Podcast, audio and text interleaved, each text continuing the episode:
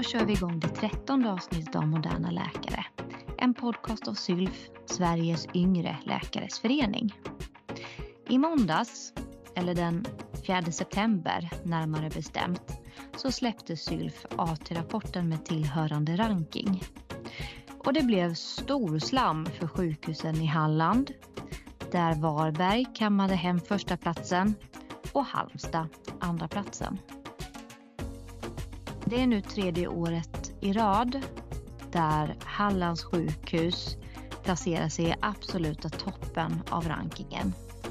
Och I det här avsnittet får vi höra vad AT-cheferna Klara Håkansson och Nias Hareni själva tänker om Hallands upplägg och vad som gör AT i Halland så bra. De delar också med sig av framtidsspaningar och tips till dig som snart ska söka AT. Jag som håller i intervjun och podden heter Julia Borg och är chefredaktör för Moderna Läkare och ledamot i SYLF. Välkomna!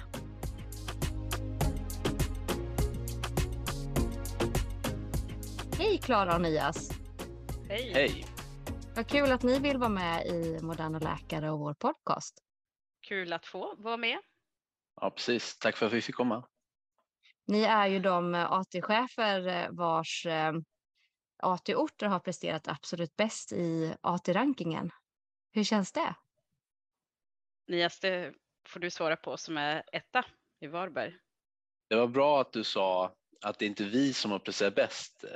För att det är ju faktiskt så att det här är ju ett, ett arbete som, som många har gjort. Inte bara AT-cheferna i Halmstad och Varberg utan också studierektorer, klinikansvariga, övriga kollegor. Alltså, det känns ju väldigt bra såklart, men det är ju ett tecken kanske på att eh, själva organisationen i övrigt fungerar bra.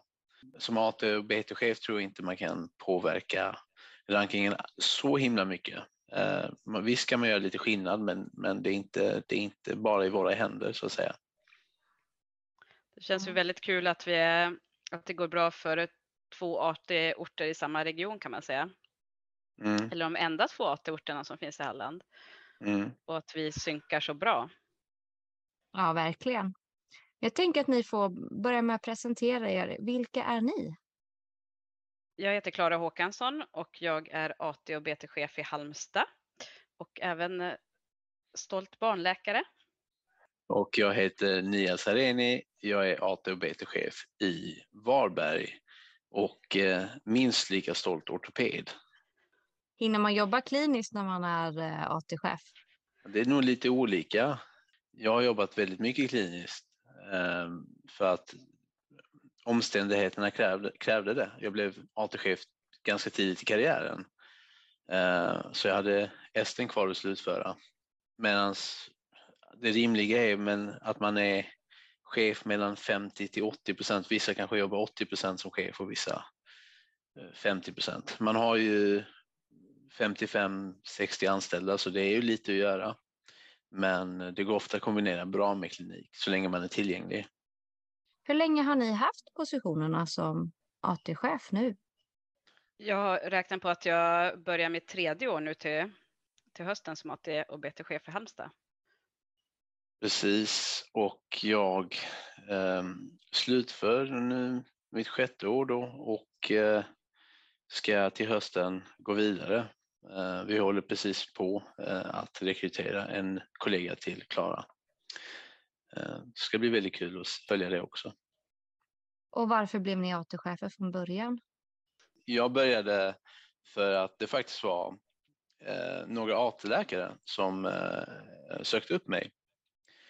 Deras chef skulle avgå och det, är, det var först en tjej som numera är, Eh, jag tror hon är ST-läkare på infektion på Östra, eh, men då var hon AT och eh, försökte övertyga mig om att jag skulle söka tjänsten, vilket var helt eh, utanför min, min plan eller något. Jag hade absolut inte tänkt bli chef eller så. Men det värmde mycket när det kom fram kollegor som, som sa att vi väldigt gärna skulle ha dig som, som vår chef. Eh, och eh, det, blev, det blev så, jag halkade in på det. Jag sökte och sen fick jag tjänsten. Jag tror att det ofta handlar om slumpen just med AT och BT-chefsjobbet. Att man liksom halkar in, det, in på, på med ett eller annat sätt. Jag sökte för att jag, eller mina kollegor såg ett mejl från NIAS att nu är världens roligaste jobb ledigt i Halmstad. Och på den eh, vägen är det kan man säga. Vi går över till, till det som ni är chefer över då, AT-läkarna och ATn i Halland. Hur ser den ut? Hur är upplägget? Mm. AT i Halland är 21 månader på, i både Varberg och i Halmstad. Och vi har fyra starter per år med sju AT-läkare nu då som eh, börjar. Vi har liksom en liten twist eh, eller vår profil på något vis. sådär. I Varberg är det så att man eh, gör mycket tid på akuten eller liksom en mer akut eh, sjukvårdsfokuserad AT för de som är intresserade av det. Och i Halmstad har vi valbara placeringar som man gör sex veckor på antingen infektion eller barn, öron, näsa, hals eller ehm, eh, gyn. Och då får man liksom testa en liten alternativ klinik och få lite mer inblick i det. Men bägge orterna har ganska starkt liksom socialt eh, fokus, att man ska trivas och ha det bra eh, under sin AT. För det är nog också nyckeln till att man sen stannar om man liksom har hittat eh, bra kollegor och vänner och sådär på orten. Precis. Vad är det som gör ATn i Halland så bra då? Det är en väldigt bra fråga för det har vi funderat på eh, eftersom det är, en del av AT-rankningen handlar också om att kunna analysera var, varför det ser ut som det gör. Eh, jag tror att det, det beror på många saker. Det första är ju först att det är en sak att göra AT i Halland där det är ett hyfsat välfungerande sjukvårdssystem. Eh, vi har populära städer att flytta till. Eh, det är nära Skåne, det är nära VGR. Eh, det är trevliga städer att bo i. Det, det är en aspekt. Eh, den andra aspekten är själva organisationen. Vi jobbar tätt ihop. AT-organisationen är en organisation Eh, Eh, under utvecklingsavdelningen där jag och Klara blir verkligen nära kollegor. Ehm, och båda två har gjort en AT för inte så länge sedan. Det spelar nog också in. Vi har förhållandevis relativt unga personer på nyckelpositionerna, både AT-chefer och, och studierektorer eh, ligger ganska nära. De kanske har gjort AT för fem, sju, åtta år sedan. Så det, det är nog en, en faktor i det också. Det är ju multifacetterat varför det, varför det blir bra. Um, det är ju inte bara att de har ett, gott stöd eller god, god handledning utan det, det ska ju vara mycket som klaffar runt omkring. Vilket inflytande eller möjlighet till inflytande har AT-läkarna i Halland över sin, sin tjänst? Nej, men där skulle jag ju säga att vi har dels APT där vi lämnar väldigt mycket öppet Eh, där de får eh, ge feedback eh, och öppna frågor över, över vad de tycker behöver förändras. Sen har vi ju våra kollegium och AT-råd där vi träffar AT-representanterna och klinikerna.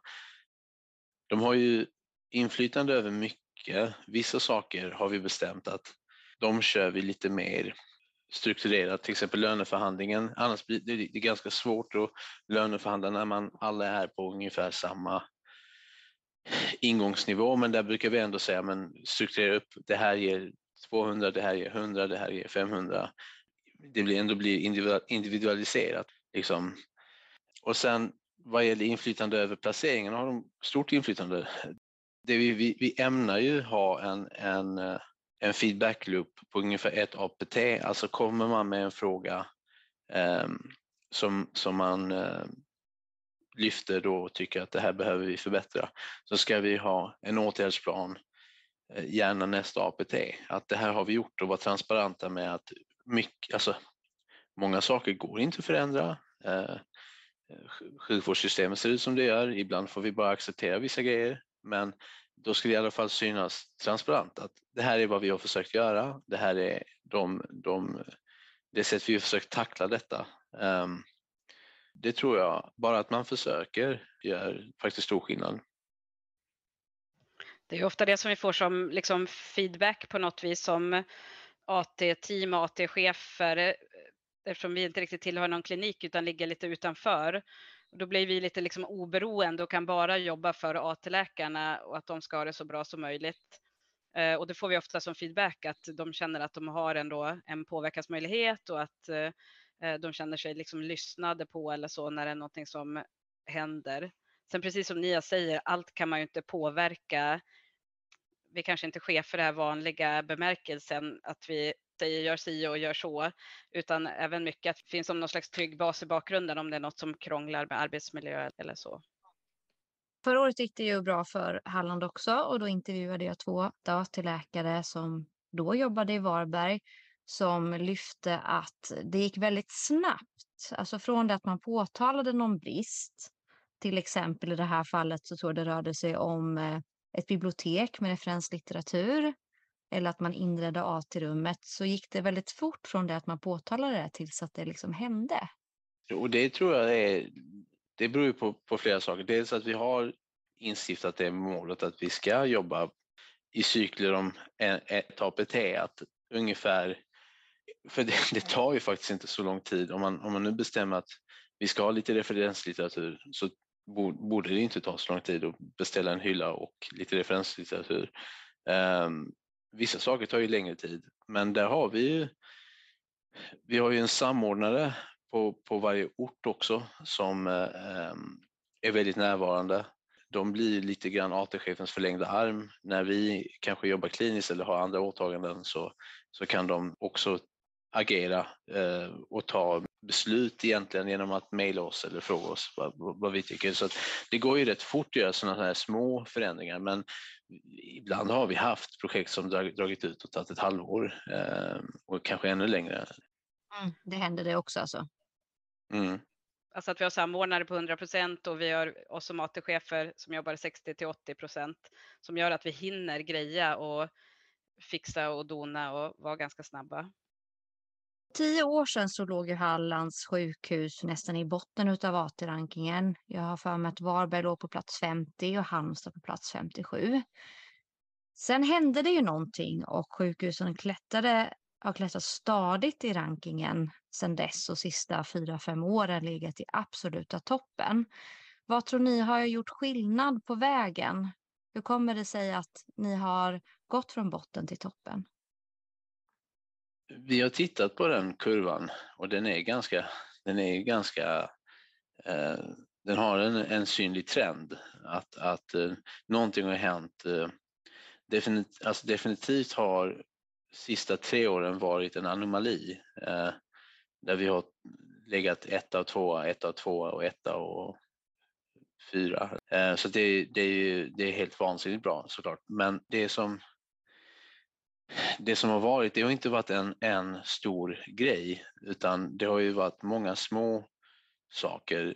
Eh, hur vi jobbar med rekryteringen, hur vi eh, är synliga på golvet, eh, att vi ehm, haft en, en, en viss organisationsförändring också där vi har, vi har flyttat. Eh, ATE jobbar mycket mer över Halmstad Varberg än tidigare där det var liksom två olika eh, kliniker. Utan nu är vi, vi kan täcka för varandra när, när Klara har semester eller jag har semester så kan hon hoppa in. Alltså det, det har blivit ett, eh, ett genuint samarbete de sista åren som varit en stor fördel.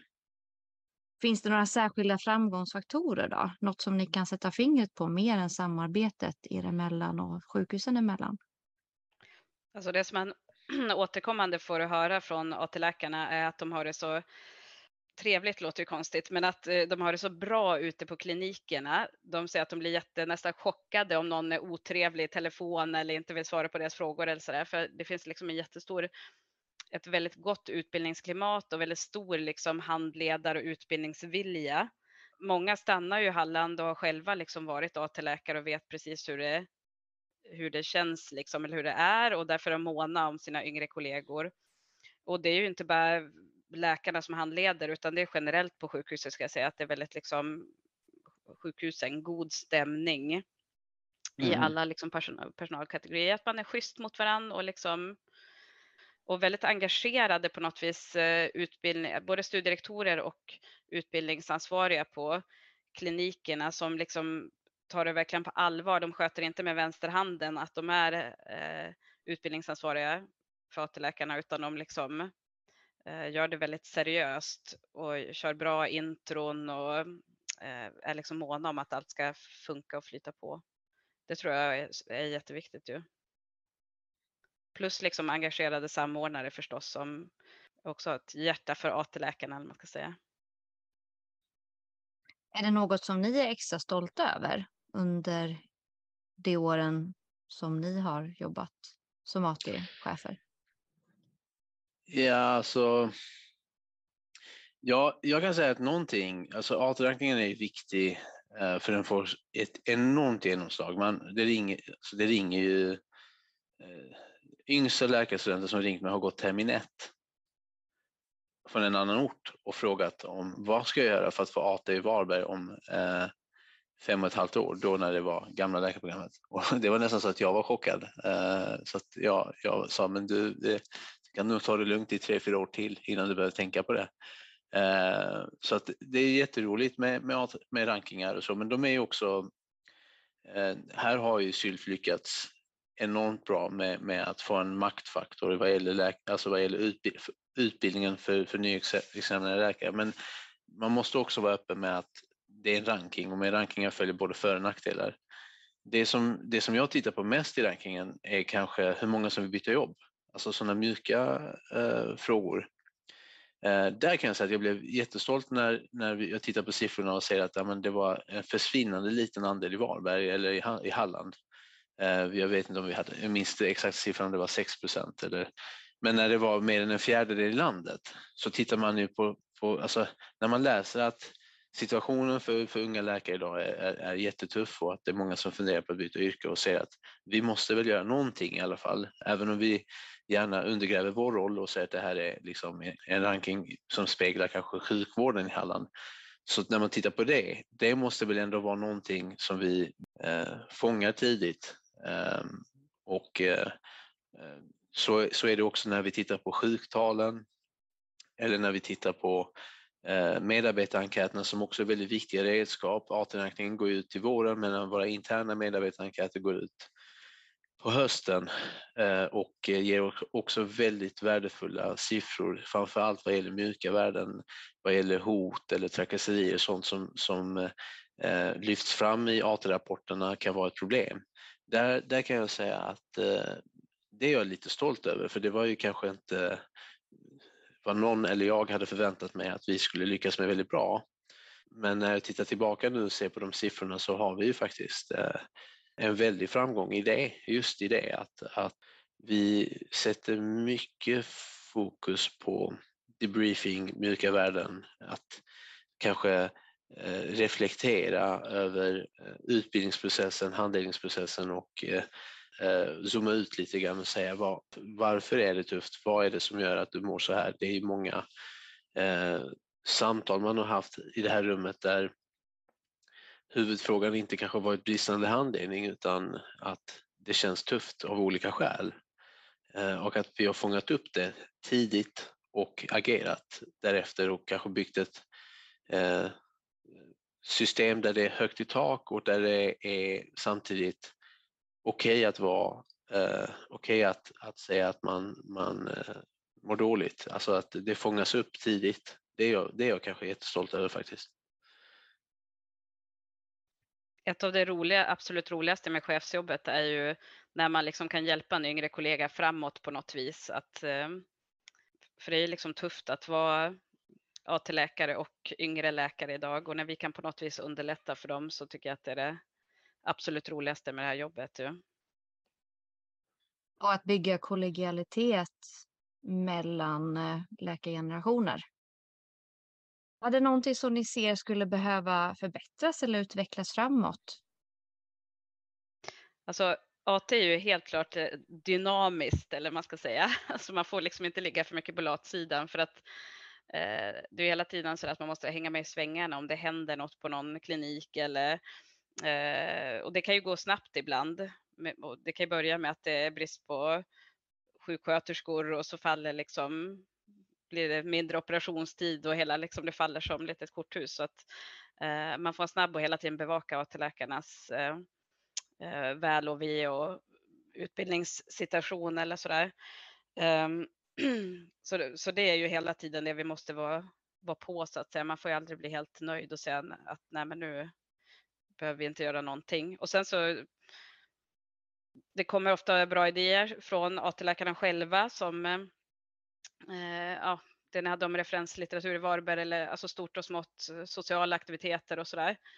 Och det är kul att bygga vidare på de idéerna. Ofta så blir det väldigt eh, bra eh, grejer som händer då. Eh, sen eh, helt klart stora utmaningen för oss får man inte stickas under stol med. Det är också att det måste ju, att vi bygger en bra BT i Halland och hur ska framtidens BT i Halland se ut? Har det varit någon regelrätt satsning, tänker från politikernas sida, på AT-tjänsterna eller AT-administrationen? Kanske inte på AT-administrationen, men, men eh, vi har ju velat utöka antalet artläkare, eh, speciellt när det, när det begav sig. Eh, så var vi, var vi väldigt måna om, vi märkte av köerna och kände att vi hade 10 platser i Varberg och eh, 12 i Halmstad. Att vi eh, kunde i alla fall komma upp till 14-14 eh, och då fick vi stöd av politiken. Eh, och det, det, har nog varit väldigt bra för att det, det har gjort att eh, det, vi, samtidigt vill man inte rekrytera för många för det handlar också om att kunna erbjuda kvalitet. Eh, det, det är ju faktiskt en, en den, den, den flaskhalsen som finns i de flesta regioner det är ju vårdcentralsplatser. Eh, och eh, jag vet till exempel att man rekommenderade att man skulle överväga 18 månaders AT för att utöka platsen så, men i vårt fall var ju stoppet, handlar ju mer kanske om hur många vi får plats på primärvården. Ehm, och då, då, behövde vi inte eh, minska längden på AT utan det räckte att, att bara ta in fler. Och det har väl gjort också att det blir lättare att bemanna akuten och klinikerna med sju i varje grupp. För de, de delas upp i grupper sen och tidig start per termin. Eh, det blir lite lättare att schemalägga en eller två rader med sju personer än på, på fem eller sex.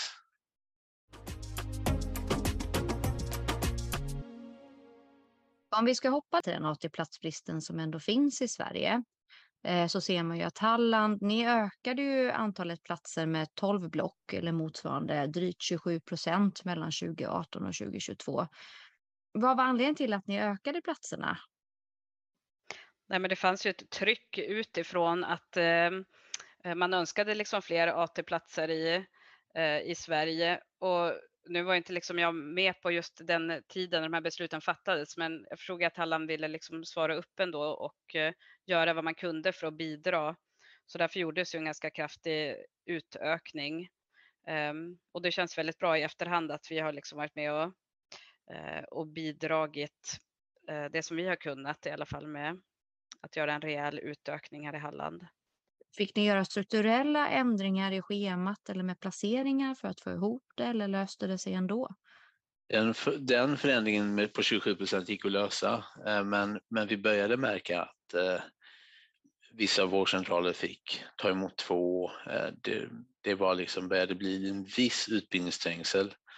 Eh, och det, det är väl det enda som är utmaningen vad gäller en framtida potentiell utökning det är hur man ska få plats med primärvårdsblocket. Socialstyrelsen underlättar det genom att eh, ta bort regeln om att den måste ligga längst eh, bak, men det förändrar inte så mycket egentligen för att vi har de platser vi har. Vi har de vårdcentraler vi har i Halland och eh, vi kan inte utnyttja alla. Det måste finnas eh, handledning eh, som är där varje dag eh, och nu kanske man får börja tänka nytt. Ska man kanske ha utbildningsvårdcentraler där man avsätter en distriktsläkare som eh, bara jobbar med att handleda, kanske handleder fyra AT-läkare på en gång.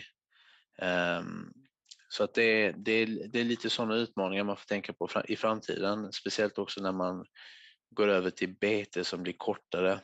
Eh, då ska de ju, då kanske det blir ännu mer utbildningsträngsel. Det låter som en jättespännande idé. Eh, med utbildningsvårdcentraler och att man har färre som handleder fler. Precis, men där, där, den, den idén har vi, har vi inte behövt titta på så noga än eftersom det, det gick att lösa som, som med den, men om man skulle utöka mer då skulle det absolut behöva titta på alternativa lösningar och då är frågan hur skulle ett sådant upplägg funka? Det är klart att det innebär nya utmaningar. De måste ju få fyra, liksom, om vi, om vi tar exempel med fyra stycken AT-läkare på, på en vårdcentral så måste ju de kunna producera som en distriktsläkare för att det ska vara eh, okej okay för vårdcentralen. Och det, det hade kunnat gå. Sen måste det finnas rum till alla. Inte alltid det finns det till exempel. Så det blir en utmaning i framtiden. Men finns det någon planering på att eh, få till fler platser i nuläget eller framöver i Halland? Just i nuläget finns inte den. Vi, det, vi, det som tagit lite fokus kanske senaste två åren har varit bete. Vi, vi är en av de mindre AT-orter och regioner eh, i, i landet. Vi började med att ta in fyra betläkare per år eh, och funderar på att utöka det nu. Men vi ser ju att fastän vi tar 28 AT och 4 BT så är trycket per plats ungefär lika stort. Så det verkar vara en jämn, det verkar vara en rimlig uppdelning mellan BT och AT. Alltså för, för BT berör ju bara de som eh, pluggat utomlands i vissa länder eh, än så länge. Och 2027 ska alla göra BT. Då, då blir det väldigt intressant hur vi ska konvertera. Om vi ska, till exempel en fråga vi jobbar med är om vi ska ha en mer central bete med en utpräglad utbildningschef, alltså en AT-BT-chef eh, eller gå emot en integrerad form där man gör bete på kliniken där man tänker få sin ST. Ungefär hur många av AT-läkarna stannar och gör ST eller jobbar som legitimerade läkare efter AT? Det brukar vi kolla på och följa förstås. Alltid lika liksom roligt när någon hittar någon, något bra VIK eller bra ST sådär. Men eh, det är väl ungefär någonstans mellan 60 till 70 procent som eh, stannar, i alla fall på, kort, på kort sikt, direkt efter AT. Sen så, så att vissa blir tvungna att flytta till en annan eller till närliggande regioner för att få eh, ST-platser som de önskar. För det är kanske snarare så att, att många vill stanna i regionen och trivs väldigt bra, men att vi har inte riktigt ST-platser till alla på de mest liksom, populära eh, klinikerna. Det är inte så stor rullians på vissa kliniker, inga som slutar och då blir det liksom inga ST-platser heller lediga. Äh, men så det, det, är också någonting som eh, man skulle vilja liksom kunna jobba för lite mer som AT och BT-chef, att eh, öka möjligheterna för att stanna under eh, efter AT förstås och behålla liksom de AT-läkare som är utbildat och som trivs bra här. Vilka kliniker eh, är det svårt att få ST på efter AT och vilka är det lättare att få det på? Har du några exempel? Ja, eh, i Halmstad har vi två, eh, eller vi har några klassiska kliniker och det är öron och infektion då, så är man där under valbar placering och så upptäcker man att det är supertrevligt även kvinnokliniken också. Barn har varit lite lättare eh, att få VIK eller ST på, men eh, ehm, där trivs man liksom jättebra och så finns det väldigt få sådär eh, ST-platser eller släpps bara någon eh, då och då. Men det har även varit svårt att få ST på kirurgen. Och... Jag är lite stolt över att det är svårast att få ST på ortopeden i Falun. Jag tror du skulle säga psykiatrin, för det har ni också, det är också populärt. Ja, psykiatrin är också väldigt populär hos oss.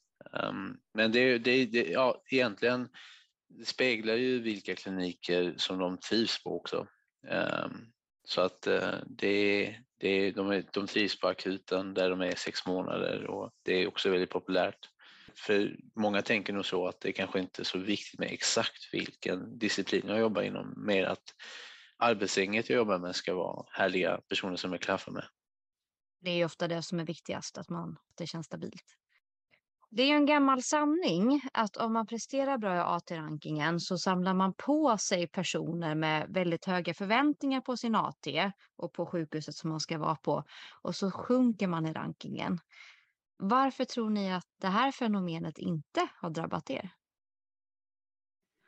Oj, det är ju en jättebra svår, eller jättebra och svår fråga. Eh, nej, men eh, om jag ska säga något så här klassiskt svar, ja men jag tror att vi har en ganska väl fungerande AT. Eh, jag tror att man ofta liksom pratar och hör med personer som redan gör AT i Halland och att man då får liksom en lite mer ärlig bild eh, utav hur det verkligen är. Och jag tror att de som gör AT här även liksom tar upp det som kan vara eh, ja, mindre bra eller sådär så att det inte bara blir att man har en helt orealistisk bild av att allt är perfekt liksom hela, hela tiden.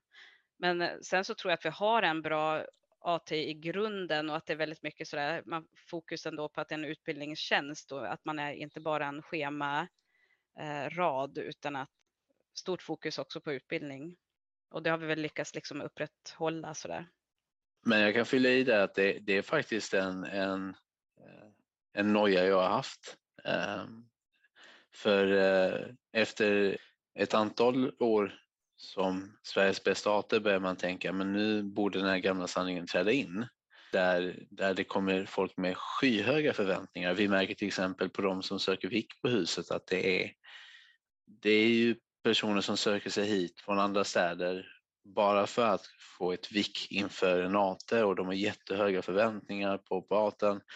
Men jag tänker ju att man får växa lite med den uppgiften också att när man då får eh, väldigt bra AT-läkare som, alltså det finns ju två sidor av myntet. Det, dels så att du genom att vara på toppen rekryterar folk med höga förväntningar, men det finns en annan sida av myntet också. Det är att när du är på toppen så har du ett extremt högt söktryck och gör du då en rekrytering som är eh, väl avvägd så kommer du få bra individer och AT Alltså man påverkar arbetsmiljön och man försöker vara närvarande, lyhörd chef och organisationen gör sitt bästa men mycket av AT-rankningen är ju vilka vi har anställt. Har vi anställt givna, positiva, engagerade medarbetare som, som vill göra en bra AT och själva kommer med idéer och, och, och utvecklar så får vi en bra AT. Så det, fin- det går åt andra hållet också att genom att ha en väldigt bra AT lockar du hit väldigt bra folk.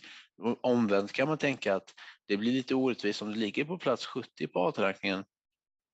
Då är det ingen som söker AT hos dig eller de som söker har dig som plan B eller C eller D och då, då kanske det blir mycket svårare att lyfta en sån AT. Eh, så det, det, kan nog också finnas eh, en annan aspekt, det vill säga att man behåller en, en positiv eller negativ miljö genom att det kommer hit folk med de förväntningarna.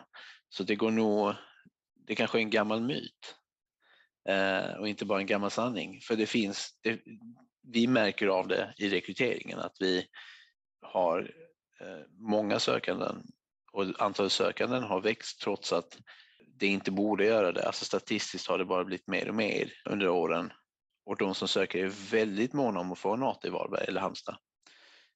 Till exempel i det exemplet jag, jag nämnde när någon ringde till min ett eller två och undrade vad den skulle göra för att få AT i Halland om fem år, vilket jag tyckte var nästan, nästan sjukt bra framförhållning. Eh, att, att det, mitt tips var ju faktiskt vänta tre, fyra år och se om världen inte gått under och sen kan du höra av dig igen. Ja, jo, det är ju ändå det viktigaste att världen finns kvar. Sen kan man tänka på AT. Hur många sökande har ni ungefär per sökomgång och per plats som ni kan erbjuda? mellan 25 och 30 sökande per plats uh, ungefär.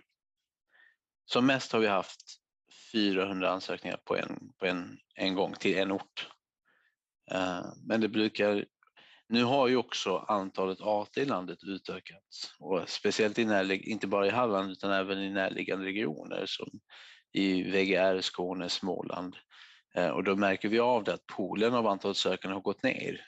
Eh, men tittar man på hur många som verkligen satsar på att få en AT så är den siffran betydligt lägre och det är på alla orter. Alltså antalet som verkligen tagit sig tid och skrivit ett personligt brev riktat mot oss och läst på och hört av sig så, så faller ju den siffran till en bråkdel egentligen. Då kanske det är 50-60 per ort. Det är 400 sökande per ort? Nej, som mest har, alltså det är topp, toppnoteringen men Säg, Eller är det för hela Halland? Nej, eh, per, så, Varberg hade 400 sökande typ förra året tror jag. Eh, per, per omgång. Så alltså sju, en rimligare siffra är väl 600-700 per ort och, och, och, år. Så, och många av dem är dubbletter, många söker både Halmstad och Varberg. Så det blir lite svårt att ta fram en, en siffra för hela, hela, hela regionen. Fast när man tittar på våra lista på namn, vilka som har sökt, så alla är inte dubbletter, eller i alla fall de vi plockar ut till intervju är det ganska ofta som vi har olika personer. Precis. Och det speglar ju lite det här med att det finns ändå en medvetenhet om att vi har lite olika twist på vår AT eller inriktning eller vad man ska säga. Och det är i alla fall kul att det blir så. Sen är det ju alltid några som bägge orter intervjuar och som är liksom intresserade av Halland i stort. Men det är kul när man gör ett lite målmedvetet liksom val varför man vill just till en ort och, och är liksom medveten om vad som, det, eh, som är det speciella med AT just på den orten. Ja.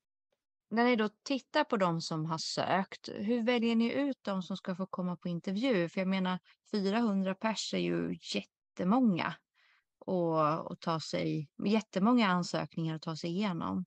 Ja, men det, när, man, när man väl sållar, då ser man att bland de 400 så är det 50 till 60 ansökningar där de eh, verkligen skrivit ett brev där de läst på om orten, de kanske har visat sitt intresse, en handfull har vikat på huset. Det vägs ju också in att de har visat det intresset.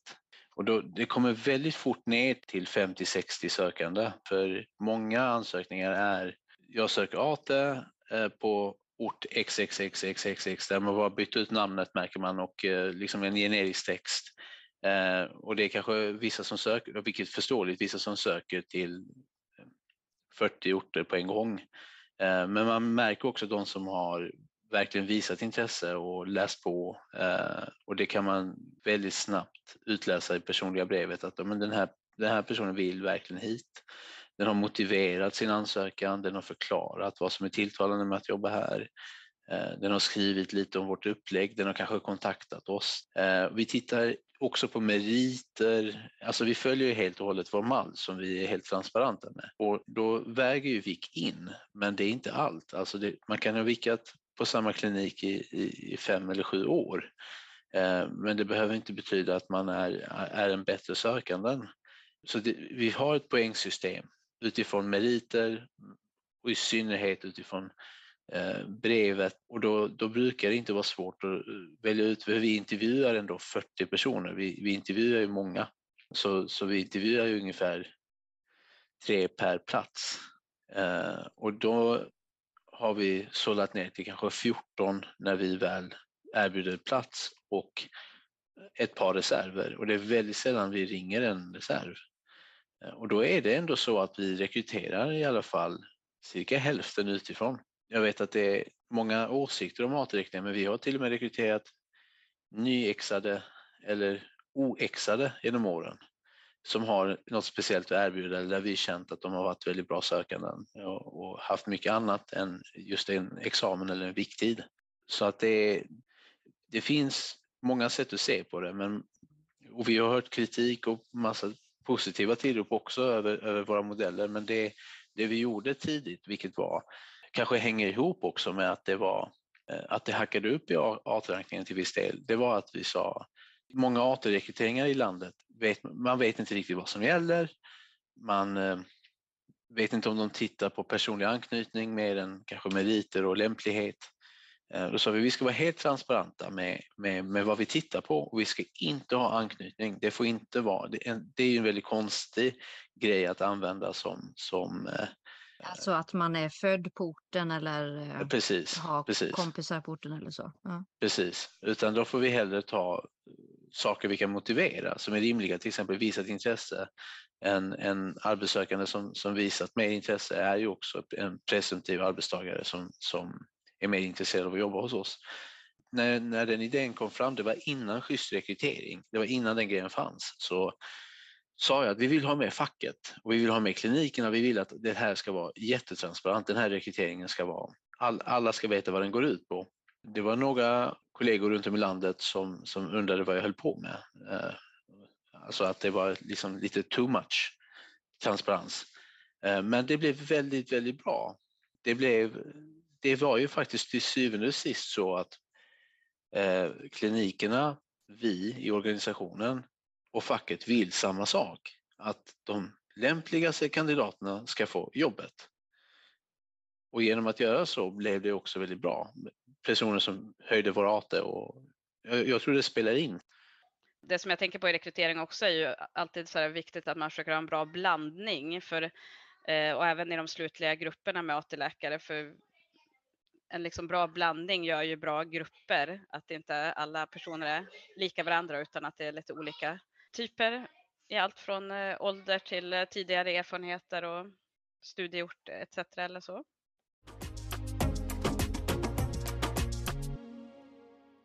Varför trivs AT-läkarna så bra hos er? Nej, men jag tänker vi tycker väl väldigt mycket om våra AT-läkare i Halland eh, på alla nivåer och det tror jag att AT-läkarna också känner på något vis att de är väldigt uppskattade och omtyckta och gör ett superbra jobb. Mår bra utav eller så trivs om man känner att man är uppskattad också. Har ni något tips till andra sjukhus som vill förbättra sin placering i AT-rankingen? Nej, men eh, tips till andra AT-orter.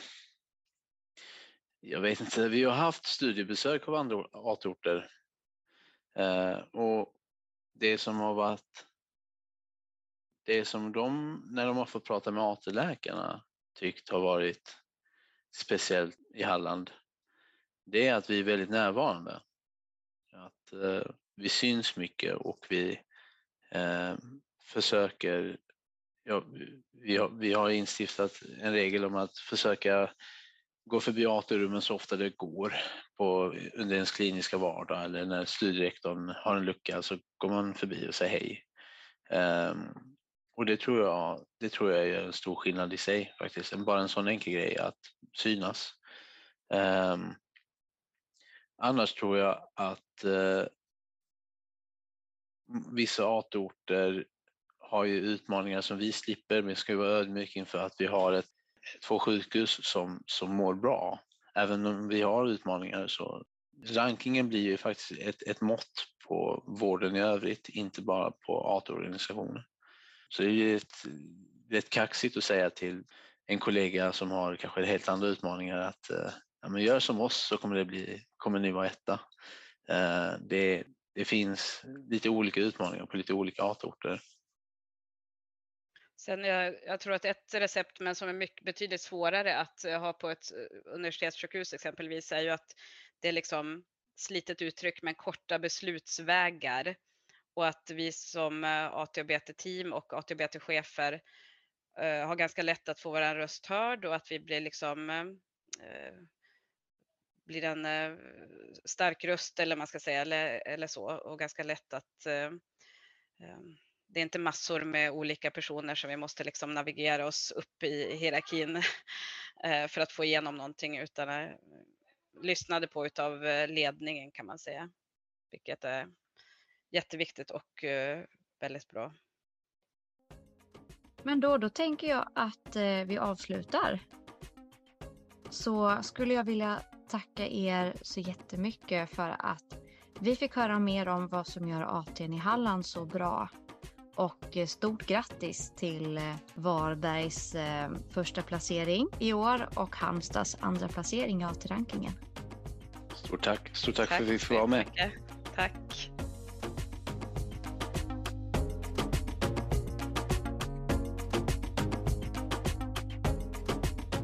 Tack för att ni har lyssnat. I nästa avsnitt kommer vi att få höra mer om AT-rapportens resultat hur är läget för Sveriges underläkare innan och under AT?